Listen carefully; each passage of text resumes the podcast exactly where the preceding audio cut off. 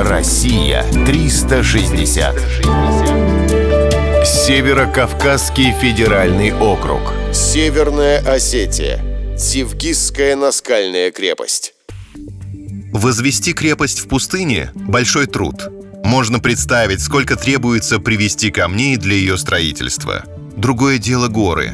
Здесь и строительный материал под боком, и сами скалы можно использовать в качестве укреплений.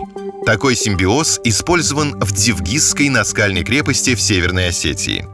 В Куртатинском ущелье есть село Дивгиз. С незапамятных времен ветер и вода разрушали местные известняковые скалы. В результате образовались выемки и небольшие пещеры. Жители села использовали естественные пустоты для возведения жилых башен. Строили их очень просто. Вход в пещеру закладывали стеной из камней, которые скрепляли раствором. Рукотворные сооружения так гармонично вписывались в ландшафт, что буквально сливались с ним.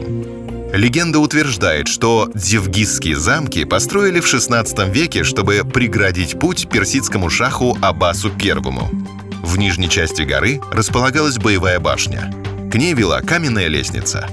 В 1912 году этнограф Федор Панкратов писал о крепости. Положительно изумляешься, кто и как мог возвести эти колоссальные сооружения и каких все это стоило баснословных трудов.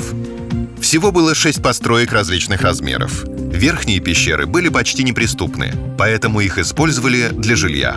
Некоторые были настолько просторны, что могли вместить до 100 человек. Когда убирали все лестницы, крепость в скале становилась непобедимой.